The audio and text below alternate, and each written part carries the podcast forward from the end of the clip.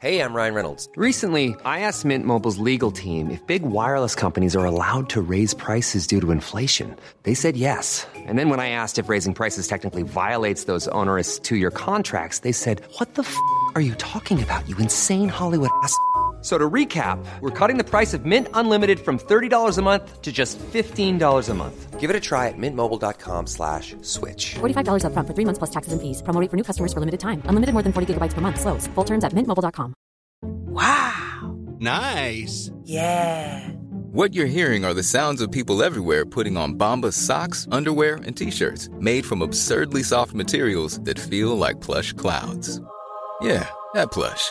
And the best part? For every item you purchase, Bombas donates another to someone facing homelessness. Bombas, big comfort for everyone. Go to bombas.com slash ACAST and use code ACAST for twenty percent off your first purchase. That's bombas.com slash ACAST, code ACAST.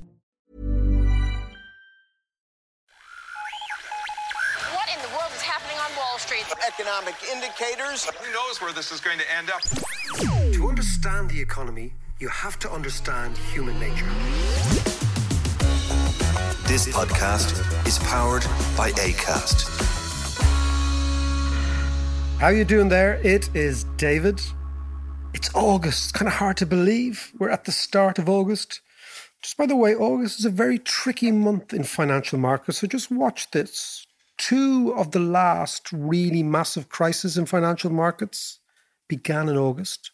The emerging market crisis of nineteen ninety-eight, which ended up engulfing the entire Asian economy, then the Russian economy, then massive default, then a thing called L T C M, which was allegedly a foolproof fund run not by one, but two Nobel Prize winners for economics, blew up as a result of things that happened in August nineteen ninety-eight. And then August two thousand seven, far away in the subprime underbelly in Arizona, a couple of funds run by an outfit called Bear Stearns, one of America's significant, what they call bulge bracket banks. One of their funds started to show signs of distress in August two thousand seven.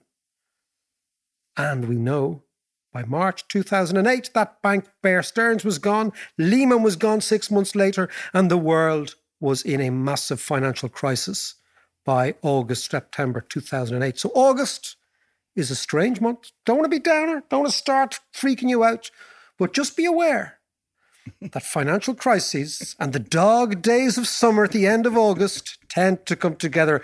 Of course, who is chuckling over here as I give my big speech is my friend, Mister Davis. How you doing, my man? Very good. It's also your birthday in August. It is. That was a massive correlation between crisis, turbulence, and the fact that uh, us Leos come into the world yeah. full of nonsense. This is your midlife crisis, this is, of course. This is, our, this, is, this is my midlife emerging market crisis. This is my massive midlife crisis. What's the crack, son? Yeah, it's all good. Although, woke up this morning to the sad news of passing of John Hume, a colossal in Irish politics. Yeah, I think by far and away the most impressive political leader we've had in this country in in one hundred years. Yeah. I think there's no doubt yeah. of this. And uh, not many people would disagree with that. You know, what John Hume achieved in the darkest, darkest days of this island's history. Yeah. And the fact that he kept nationalist Northern Ireland and therefore nationalist Ireland Mm. on some sort of straight and narrow. And the fact that he dealt with such courage and bravery with what was in a really nasty, nasty yeah. sectarian state. He was incredibly tenacious and determined. And th- th- his whole vision of, you know, getting away from that orange or green, nationalist yeah. or unionist kind of thing, and trying to find a, a real workable alternative. Yeah, um, it is amazing. And he did two things that I think were really significant. He, he Europeanized the Irish problem. He was a big believer in the European Union, and how yeah. the European Union gave people from Northern Ireland an identity which you didn't really have to. You could be European, and European diluted the sort of harshness of Irish and Britishness, mm. and it gave this European angle. And then I think, of course, in the United States, he operated behind the scenes extraordinarily. Absolutely. There's an amazing, I don't know if you've seen it, there's an absolutely incredible documentary called In the Name of Peace, John Hume in America.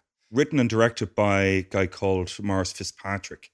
I haven't uh, seen it. I haven't seen it. You have, if you want to know anything about John Hume, you got to see this. I'm sure they'll be showing it again in in light. It's of called this John person. Hume in America. It's called In the Name of Peace, John Hume in America, and it's terrific. And and the big thing about that was it tells the story of how he had the vision and the foresight to see if we're going to change things politically in Northern Ireland, we need to get outside help essentially. And he yeah. went to America. He told a story of Ireland and got the political weight of American politicians, yep. both Democrat and, and Republican. They eventually called, called them the Four Horsemen of the Apocalypse, right. which was the Democrat and Republican four big beasts yeah. that together with Clinton drove the Good Friday Agreement. Yeah. There's no yeah, doubt yeah. of that. Yeah, yeah, yeah. And kind of bullied the Brits also into realising that they had to do a deal. Yeah. And uh, when I say bullied, just encouraged Britain to say, hold on a second, this is an international conflict, and this is, can only be solved by an international treaty. Yeah. You know, so it yeah. is. But what I want to talk to you about is another part of John Hume's legacy that I think people don't really give him enough credit for, and that is the establishment of the credit unions in Ireland.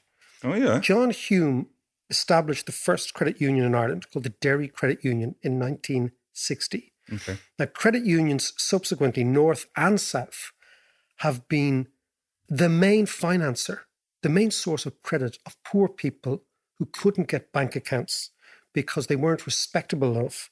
And in the old days, the banking system was very much part of the power struggle and the power system of the country, and only the decency yeah. could get a loan, yeah. right? And Hume understood that credit unions, that access to credit and finance was part of the whole civil rights movement. It was as important as access to education. Right. And there's a beautiful story about the Undertones, right? Oh, yeah. Lovely story about the Undertones, the role of John Hume in the Undertones. There's right. a great book by Mickey Bradley, who was the bass player of the Undertones, yes. about yeah, the yeah. history of the Undertones. So I'm taking you back to June the fifteenth, nineteen seventy-eight. Oh, oh, I was twelve. Imagine that. Imagine that we were both twelve, right? Now, the scene is the Battle of the Bands in Belfast, organised by Terry Hooley, the yeah. legendary yeah. head of Good Vibrations Records. Yeah, okay? yeah, yeah, yeah, yeah. The Undertones are a Derry band. Not only are there two brothers, but Billy Doherty and Fergal Sharkey are cousins. Like, this is how close the bands right, are, right? Yeah. So they're all from the same air, neck of the woods, right? Mickey Bradley is the bass guitarist. S L F, Stiff Little Fingers, were the band to beat. They were, they were the band of the North, right? Yeah, they had set the bar. They just released they Suspect Device. Yeah. They had their own record label. How radical was that? They were proper punks, right? And they had an option for a deal with Rough Trade Records. Yeah. Rough Trade Records being Rough Trade Records. And of course, the Undertones, being from Derry, as Bradley said, they didn't really look to Belfast. They always looked to Dublin for right. their inspiration. Yeah, yeah. Belfast was a bit too different for them, et cetera. Right? Dublin was their neck of the woods. But they knew they had to make it in Belfast, and they knew that Stiff Little Fingers were the band that they had to emulate.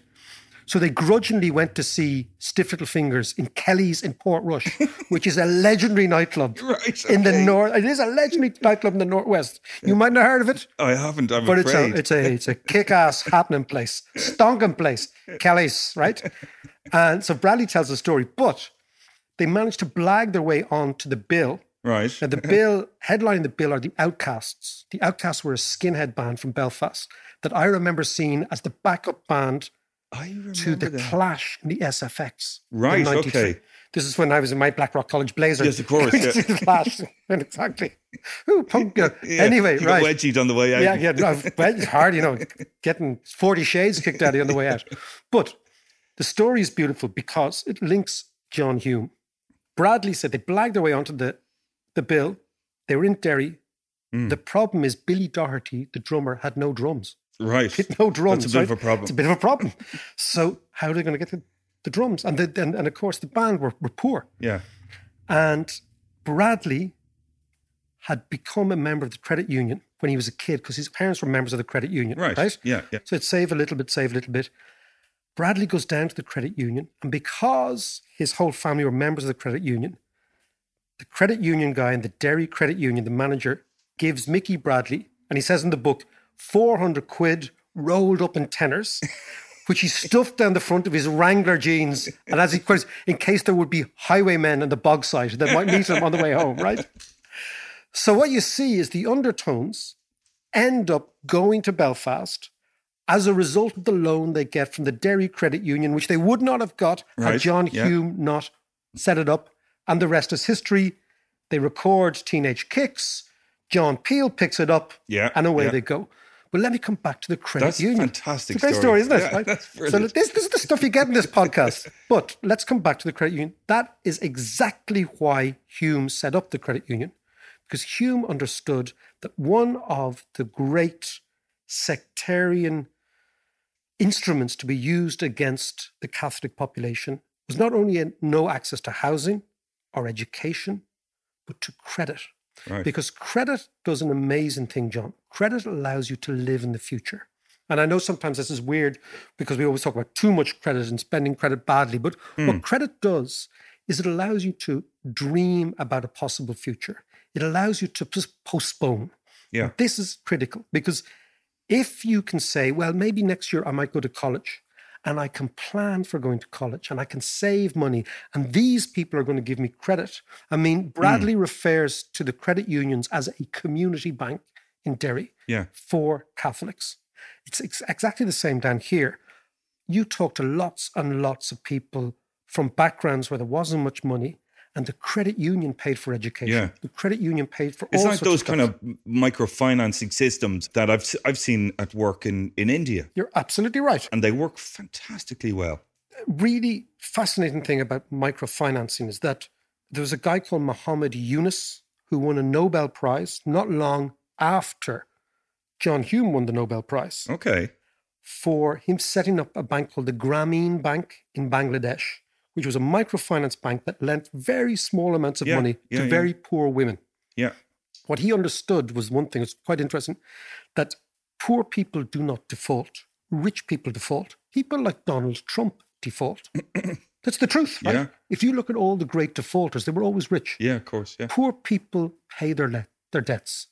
And the crazy thing about it is because of the class system, people like Donald Trump get very low interest rates when they borrow lots of money. And very poor women in Bangladesh were suffering under very high interest rates from right. moneylenders, yeah, yeah. right? Even though the risk of default is much higher on the rich guy. Look at all the guys who defaulted in Ireland in the... Yeah, in the, yeah uh, absolutely. Yeah, they were yeah. all rich guys, yeah. right? Poor guys don't default. Poor people don't default. But what John Hume understood, and it's critical, and I, I, The Undertones is a lovely story of that, is that if you give poor people access to small amounts of credit, one hundred quid, two hundred quid, three hundred quid, it changes the way in which they look at the future. You know, I've always thought that poverty is really about time horizons. Yes, yeah. That the problem with poor people is they can't see beyond tomorrow because they have to generate cash today.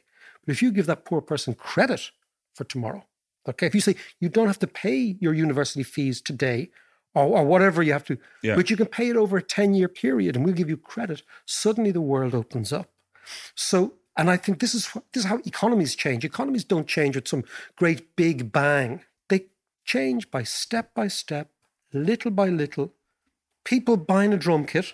Yeah. You know, really. Yeah, yeah, yeah, yeah. Because that, that created one of the greatest bands ever come out here. It wouldn't have happened had they not bought the drum kit, yeah. right? People buying a little bit of education, maybe, you know, putting down, changing their house, maybe doing this, doing that.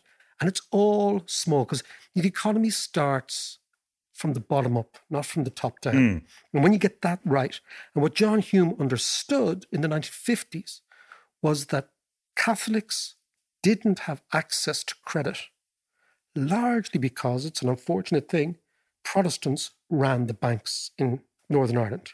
So they wouldn't give Catholics credit. So the Catholics were depositing their money in the banks, but yeah. that money was disappearing out of the Catholic of community. Course. Yeah, yeah, yeah. Right? Yeah. So John Hume said, look, what we'll do is we'll set up our own bank, like a cooperative bank. Yeah. Now, this goes back a long way. You know, the cooperative movement is part of the Irish national movement. Uh, How do you mean? Well, Horace Plunkett. Did you ever hear of Horace Plunkett? I know the name, yeah. Yeah, he set up the cooperative movement in Ireland at the start of the twentieth century. Okay. And again, the same sort of idea that if you don't have much resources, if you pool your resources together, you'll get a better outcome. Yeah. That's the idea. So this is part of the whole. So, so Hume is, before he even becomes the man we know, he's in a long line of people, of human rights activists who understood that banking and credit is a human right. Yeah. It's part of human rights. And that's, I would say, one of the longest lasting legacies. I mean, there's the Good Friday Agreement and there's all that, but these little small things are, yeah, are, are yeah. fascinating. And can you imagine Derry without the the Undertones? It's like yeah. Derry without Derry City. Yeah. It's like Derry without this great bar, actually. We should I should take it. There's Go on, I, called, actually, I've never been to there's Derry. There's a bar called the Sandero Bar right. in Water Street in Derry, right? Yeah. And it comes from Sandinista. Oh, right. The Sandinistas okay. were Daniel Ortega's revolutionary Nicaraguan communists. Yeah, crowd, it was all right? the Central American. And you walk American. into that bar, right? I think it's called San, Sandista or Sandero. People from Derry will... Yeah, they'll pick us up on this, right? You walk in and you've got Nicaragua Libre and you've got Fidel Castro and Bolivar. Excellent. Yeah, that sounds brilliant. Bo- Bolivian revolutionaries and hasta la revolución siempre. All these great slogans. Like it is like going into and Palestinian flags, and it's like going into a revolutionary cell. Right. But it's a boozer. Yeah. And uh, every time I'm in Derry, which is not as often as we should do, we should do a show from Derry. Uh, I've gone in there for a quick scoop or two, and it's a different, because Derry's a political city. Yeah. You know, yeah, it's yeah, a city yeah. defined by civil rights. There are highly, highly attuned political people. And, you know, Hume didn't come from nowhere. He's part yeah, of yeah. the firmament. Absolutely. And the credit union movement all over Ireland is due to John Hume. He set it all up. And when I hear about John Hume's passing, I think it's not just the big things he did, but the small things he did that changed people's lives completely. People like Mickey Bradley, the bass guitarist of the Undertones. Well, let's have a quick listen.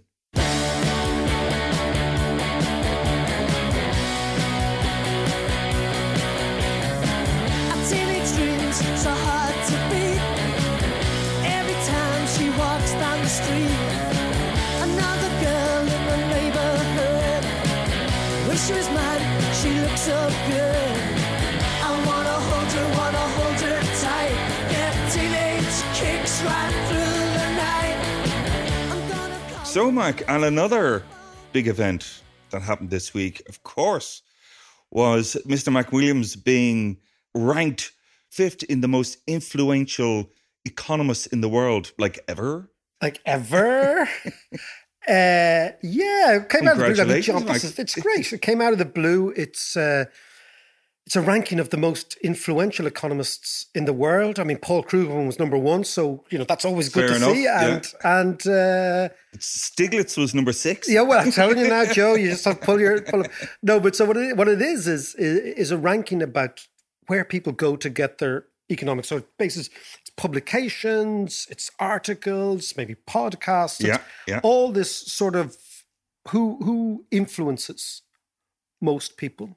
And I, I think it's it's really flattering to Fair come in. But yeah, it's no, great. it's great. It is good. It is good. And it's... Uh, I suppose, John, it's, it's what we're trying to do here. You're trying to use all the mediums, you know, whether it's it's blogs or podcasts or articles yeah. or Kilconomics or all these things that, that I've ended up kind of falling into because I couldn't get yeah, a proper job. I couldn't, yeah, keep well, down, I couldn't hold down a proper plan job. Anything. Exactly. There's no plan. And again, it, it's it's really gratifying. So it's great. Yeah. Yeah. So, fair so, play to you. I think it's great. Yeah. No, it is good. It is good. It is good. But I was uh, I was. down in Roundstone when I got that message. Right. Uh, and of course, you like Roundstone. It's I'm, one of my favourite places in the whole world. I love Roundstone. And of course, I was married there. Yes. You, were. you happened to give a speech at the wedding. So I you did, as far as I remember. Yeah, yeah, yeah. It was one of those weddings. Um, but yeah, so it's really, you know, it was nice. So so we we went back to the, the little church. There's a little church called Saint Mary's that actually leaked. Do you remember? Because it lashed rain. It did. There was a hole rain. in the roof. Yeah. There was yeah. a hole in the roof and it leaked and the whole altar was all, Ray was lashing in, the whole thing. It's coming out the back. But anyway, I was down in Roundstone. And, and interesting, you know, we were talking about John Hume just there. Yeah. And the role of credit unions in the liberating of the nationalist mind about the possibilities that you could actually avail of if you could get these small finances. I was also thinking about that in the context of what happened in and around the Roundstone area, right, about one hundred years ago, maybe one hundred twenty years ago, where huge tracts of land were made available to the Irish tenants from the landlords, again, a bit like John Hume, through financial innovation. Right. You know, as I like to say, it was really bonds, not bombs, that generated Ireland's, Ireland's freedom. Right, okay. okay. And again, I was... Nice. I like that. Yeah, it is, but it's it's true because, you know, in, in, in history, we never look at the economics. You always think about the big patriot giving the speech at the dock, yeah, or the big mass movement and the big event, the war, the this, that, and the other, the rise and the revolution. They're all really important things.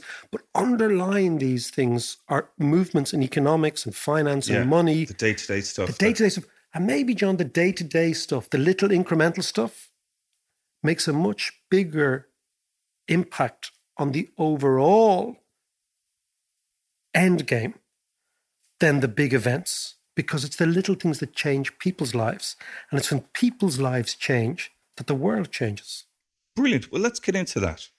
It was, I mean, the Irish summer is hard to love. I mean, it is. Yeah. I was walking there yesterday and there's a lovely walk down the bog road and you're kind of thinking it's kind of comical because you're walking in a biblical deluge. Mm. It's coming down sideways at you. It's like hitting you, yeah, right? Yeah, yeah, yeah. And you're thinking, I'm paying for the pleasure of this spiteful deluge down on top of me. But what intrigued me, John, was walking through, we mentioned it last week in terms of Lahinch, walking through areas of Connemara. Yeah. And that sense of the emptiness and the stillness and the lack of humanity. Mm. And then you think back to history. And you think there was a time when this part of the country was hugely populated. Oh, for sure, yeah. In fact, in the early part of the nineteenth century, so from, let's say, the Napoleonic Wars up until the famine, the west of Ireland was the fastest growing population of anywhere in Europe. And European population was growing rapidly then. Really? Yeah, and you also think there was an extraordinary displacement of people. So Irish place names are very revealing mm. because they tell you things about the landscape and the people that you're not really too sure of. So I was walking on this walk and I was walking through a, a sort of a townland called Kukla. And then I asked one of the locals the other day, and I've been reading a guy called Tim Robinson, who's written all these not brilliant... the actor. No, he's a, he's a, he's a cartographer. He oh, okay. passed away. Oh, lovely. Beautiful maps of Connemara. Mm. Very interesting. And Kukla means Cúig Uladh, from the Irish Cúig Uladh, like Míntir Uladh, the yeah. people of Ulster. And these were people okay. who were displaced, think about this, in the Cromwellian, no, pre-Cromwellian, in the plantations of Ulster, sixteen fifty, sixteen, around then. And those Cúig Uladh were people from Ulster who were displaced, who, think about it, were dispossessed from their lands and then ended up in the most barren, unappealing... Why did they go there? Why did they choose Because that? the hell are Connacht. Remember, right. Cromwell said, what yeah. the hell are Connacht? And Kukla is evidence of this because the local people, they arrived and imagine they would be all speaking Irish, mm. but they would speak sort of Ulster Irish, more like Donegal Irish, yeah. which is quite different to... Wouldn't know. Uh, I know. I'll, I'll tell you all about that in a while. Right? It was quite different to Connemara Irish, right? Yeah. And of course, their accents would have been different. They would have used different words. And so their area, and like anything, you would have arrived in with maybe ten families and you hang out together. And this was Cúig Uladh. Right. Now okay. known as Kukla. This is where the people from Ulster who were dispossessed ended up around right. Roundstone. Okay. And I was thinking of this. How did it all change? Because I was going back to history. nineteen oh three, the Wyndham Land Act, right? Well, actually, hang on. Before you get there, did the place not empty out as a result of the famine first? Absolutely. So yeah. it, it fills up before the famine. Yeah. It empties out after the famine. Yeah. But still, you have very, very intensely populated areas. There's a thing called the Congested Districts Board, which was a, mm-hmm. a thing that the Brits brought in. We were told was killing home rule with kindness. And Roundstone is one of those. So Roundstone was built by Scottish engineers. Right. Now, why? Because the idea was the Brits went into the congested districts, the districts that were congested, mm. because there was still huge, huge peasant Irish farmers there. Yeah. And massive landlords. And they said, we're going to build infrastructure from these people.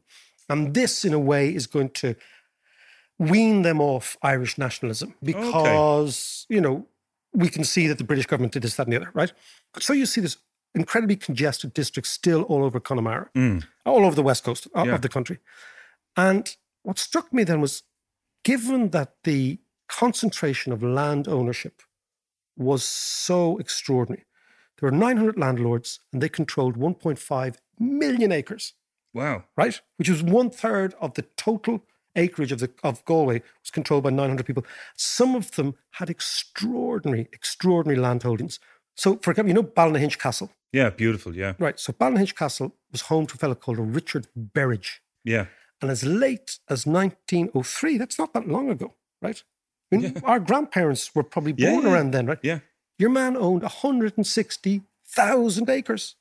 Wow. At that time, wow. the average income of the average Irish tenant on his land was five pounds a year. So Jeez. Imagine that concentration of wealth. Now, what has struck me... Not, not only that, it, was, it is possibly the most beautiful place in the country.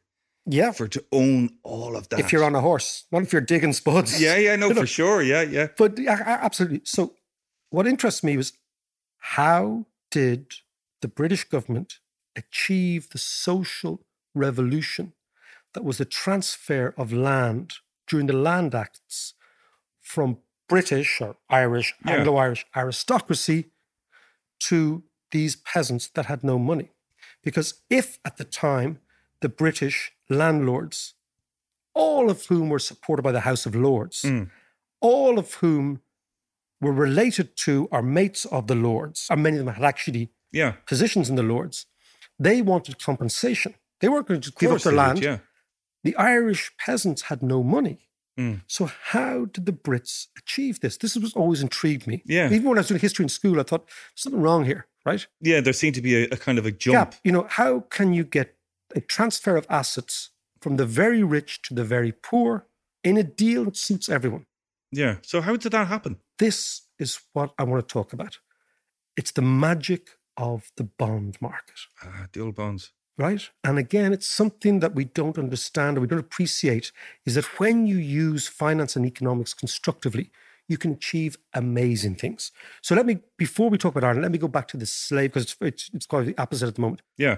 How did the Brits end the slave trade? Now, given that they started it, right? Yeah, yeah. yeah. But how did they end it? And how they ended it was the following. They compensated all slave owners, which is extraordinary. So the British government raised a bond. Yeah. They went out and said, we are going to abolish slavery, but we are going to compensate slave owners for the confiscation of their property, which were the humans. Wow. Think about it. Yeah. And they raised a perpetual bond. And they just raised money and they gave the money to the slave owners and they freed the slaves. Have you so any idea? Paid, Have you any idea how much they paid? I have not, but we can check it. We can yeah. double check it and we can come back to that. That's but, amazing. I isn't just it? Think it's incredible, yeah. So then once they did this, the Brits figured out we can do the same with the Irish. Mm. We can raise a bond in order to do the following. The bond is what we will give the landlords. The landlords then have a government-backed bond, which they can either cash in yeah. or they can hold on to. And what we will do is we will ask the peasants who have no money to pay between two and four percent interest every year. And they pay that interest. So no money changes hands. This is the fascinating thing, right? right? And the, the Irish peasants paid two to four percent interest on these bonds. The bonds were seventy years. They were actually for sixty-eight years. And that was calculated because they, it meant that it would skip a generation.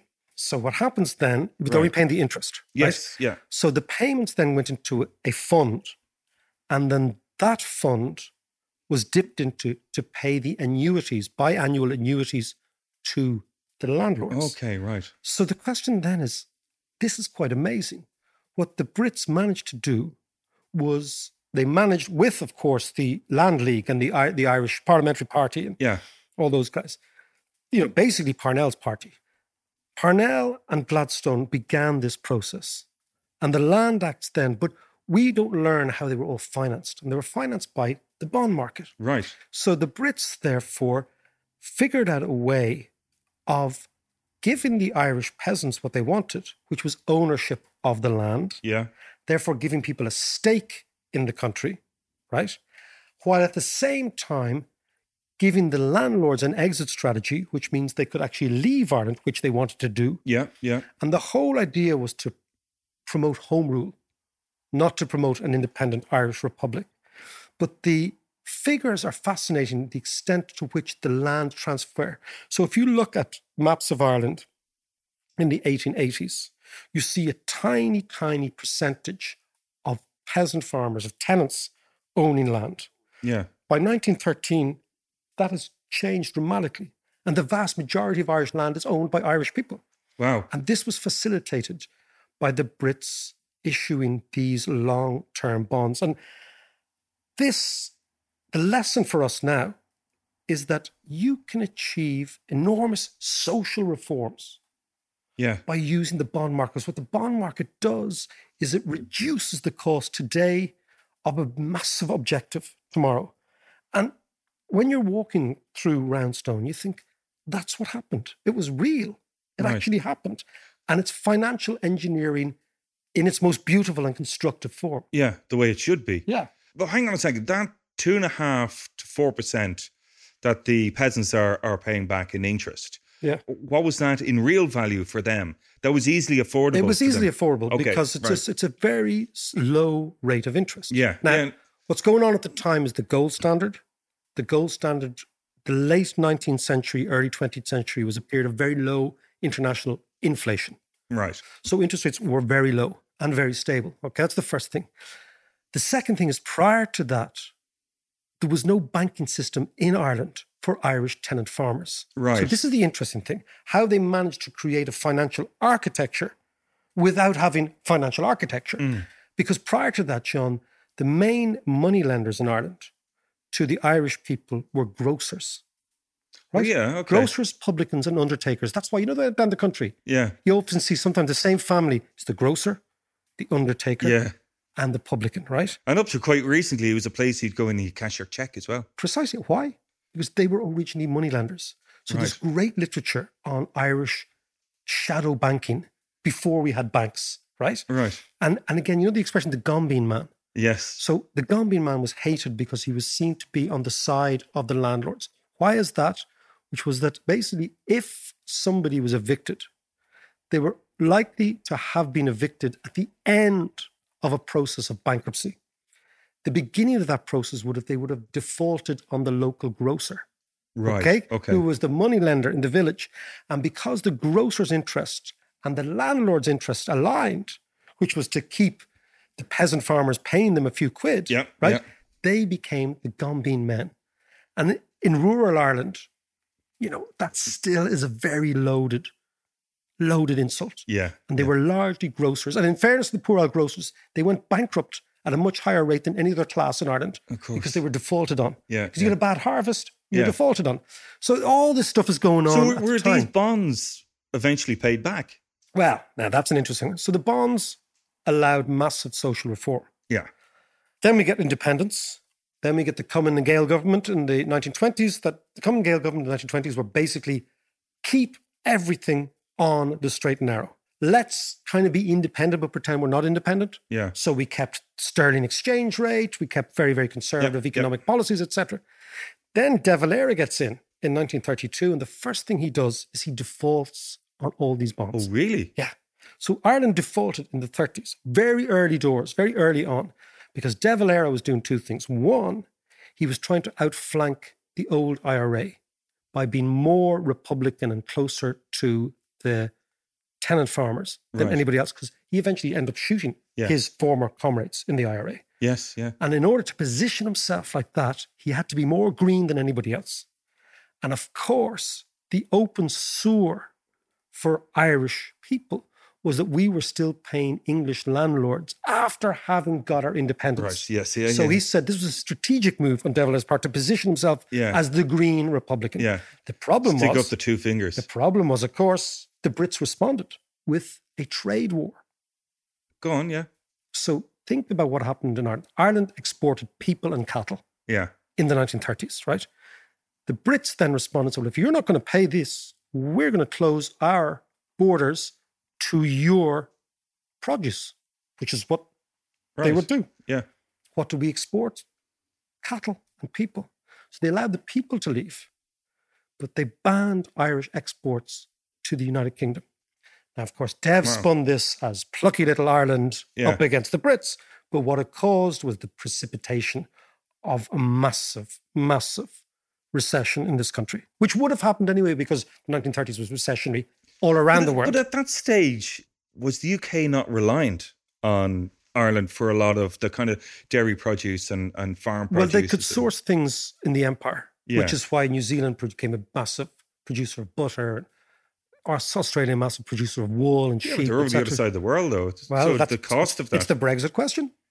Yeah. It's, we're back to the Brexit question. Yeah. No, we'll, we'll do great trade with Argentina. Yeah. Why not do trade with us? We're down the road. But anyway, so the story of these bonds is the story of two things. One is how you can achieve great things by financial engineering, and two, how it has to feel right in order for people to keep paying. So there has to be a moral background noise to economics. And yeah. if the people feel that this is right and just, they will keep doing it.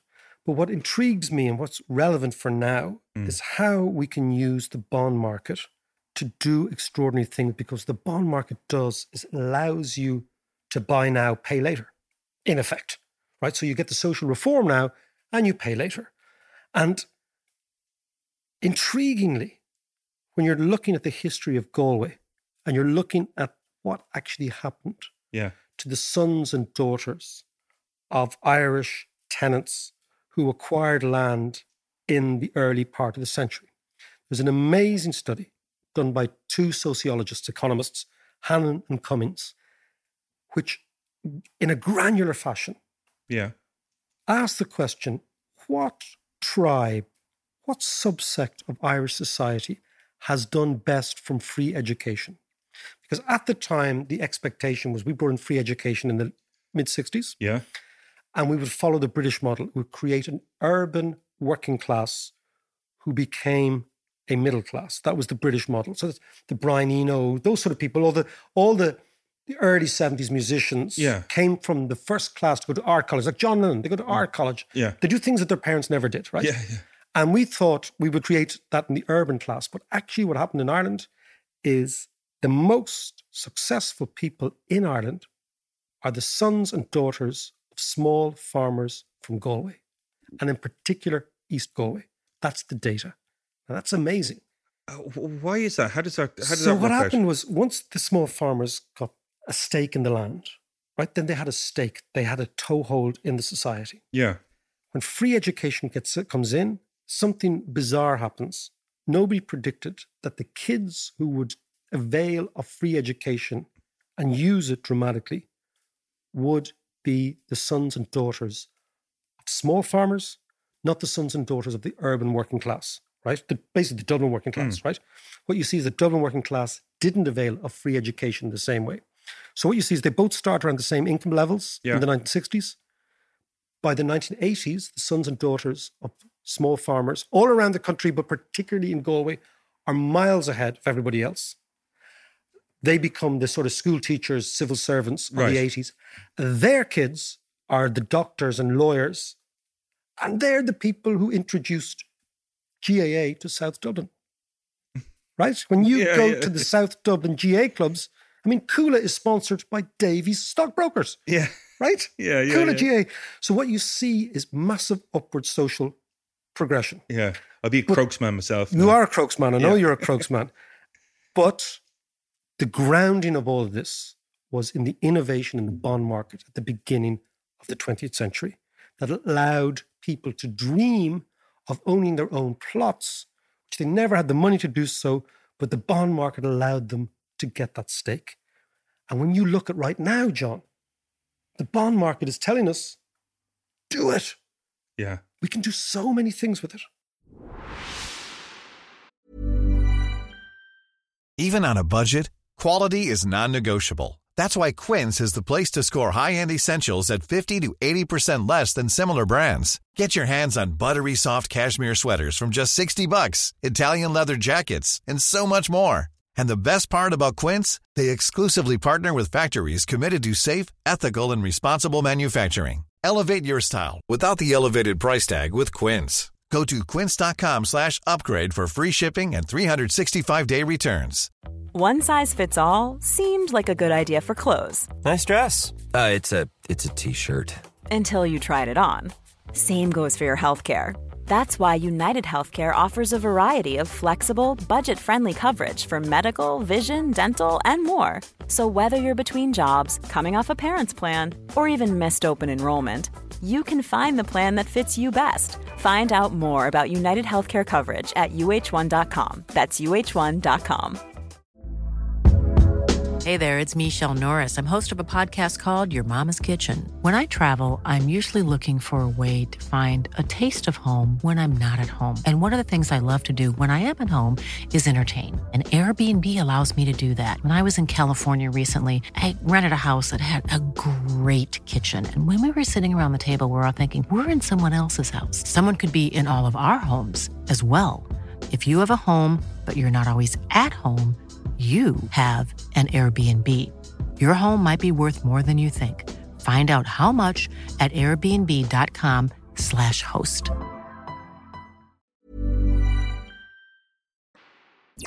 So this is really interesting, this kind of financial engineering. But the one thing that I always hear when we're talking about ideas and what we should be doing, where we should be investing and how we should be spending the money is, who's going to pay for this? Somebody has to pay for it. Who's it going to be? That's because you hang out with accountants. No, but uh, the accountants live in the real-time balance sheet.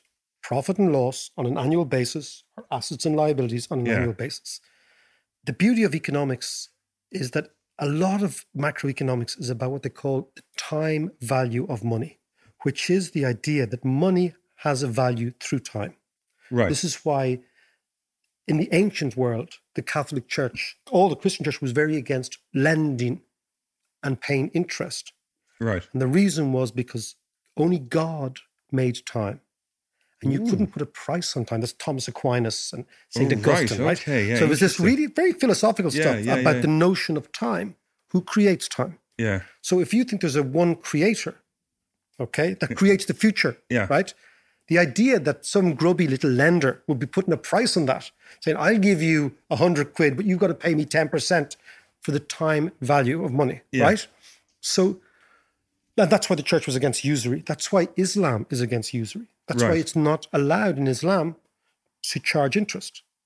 It's called Islamic banking. You cannot charge interest. Right. So what they do is they put other charges in. Yeah, pay, yeah, right? yeah. So what the bond market allows you to do is it allows you to project forward the actual cost of doing something enormous today. So that, that allows you to do two things. One is it allows you to create money mm-hmm. out of nothing. Yeah, yeah, yeah. Which accountants can't figure out because they don't like that, okay? Because it doesn't feel right, okay? But the second thing... Nothing becomes of nothing. Ex- Speak again, Cordelia. Listen to you. Listen to you, right? Bit of King Lear there. King Lear. So... But once you understand that what the bond market allows you to do is, so for example, in the case we're talking about, a sixty-eight year bond, which tells the peasant farmer, you don't have to pay the principal back in total until sixty-eight years, mm. you solve the problem. Yeah. Because as Keynes said, in the long run, but we're somebody all, has to pay it back. We're all though, right? Nobody has to pay back. That's the really interest. That's, See, that's, that's the, the key. Bit. That's the bit. That's that- what accountants don't get. And that's when you're sitting in the back of the boozer with your mates or anyone. Mm. And it feels, how can we, so for example, let's say we wanted to build one hundred thousand houses today. Yeah, which we do. Which we do, right? and, the, and we should build houses that should be not maybe free to people, but could only be charged an interest rate of two percent, right? right? At the moment, we've got this terrible charade that you've got to put up a deposit and that deposit's this and you've got to go to the bank and you've got to pay bank charges. Don't have to do any of that stuff. The right. government just raises a bond, right? Yeah. Of one hundred million, two hundred million, three hundred million, whatever the size the figure is. Mm. And you create a mortgage that excludes the banks and it's a relationship between you and the government, like your tax bill. Right. So you borrow for one hundred years at yeah. zero percent, which we can do now, which Austria did last last, yeah. last week, and you build. There is no financial constraint. In the same way as when the Wyndham that- Land Act was going through the Parliament in England mm. in nineteen oh three, the discussion wasn't about who's going to pay for this. The discussion was about, are we going to achieve our objective, which is social land reform in Ireland to address Irish concerns about their own position. Right, right.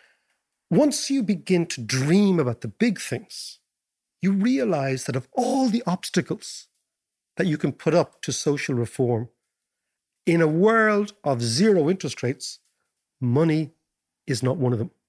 And that's the key.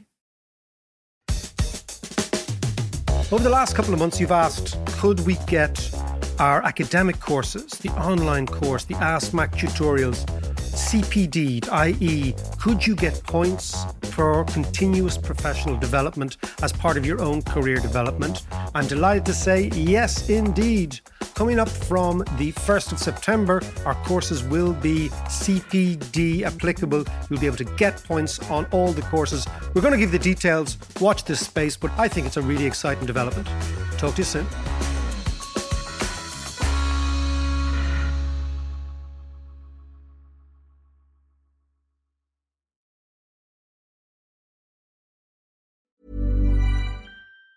Hey, welcome to the Next Wave podcast. Consider us your chief A I officer in your business.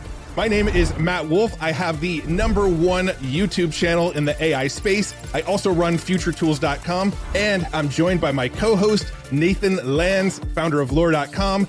We want to bring you the latest A I news and trends, show you how you can use A I in your business and personal life, and help make it super easy for you to understand and execute. We're going to equip you with the knowledge to thrive in this upcoming wave of change.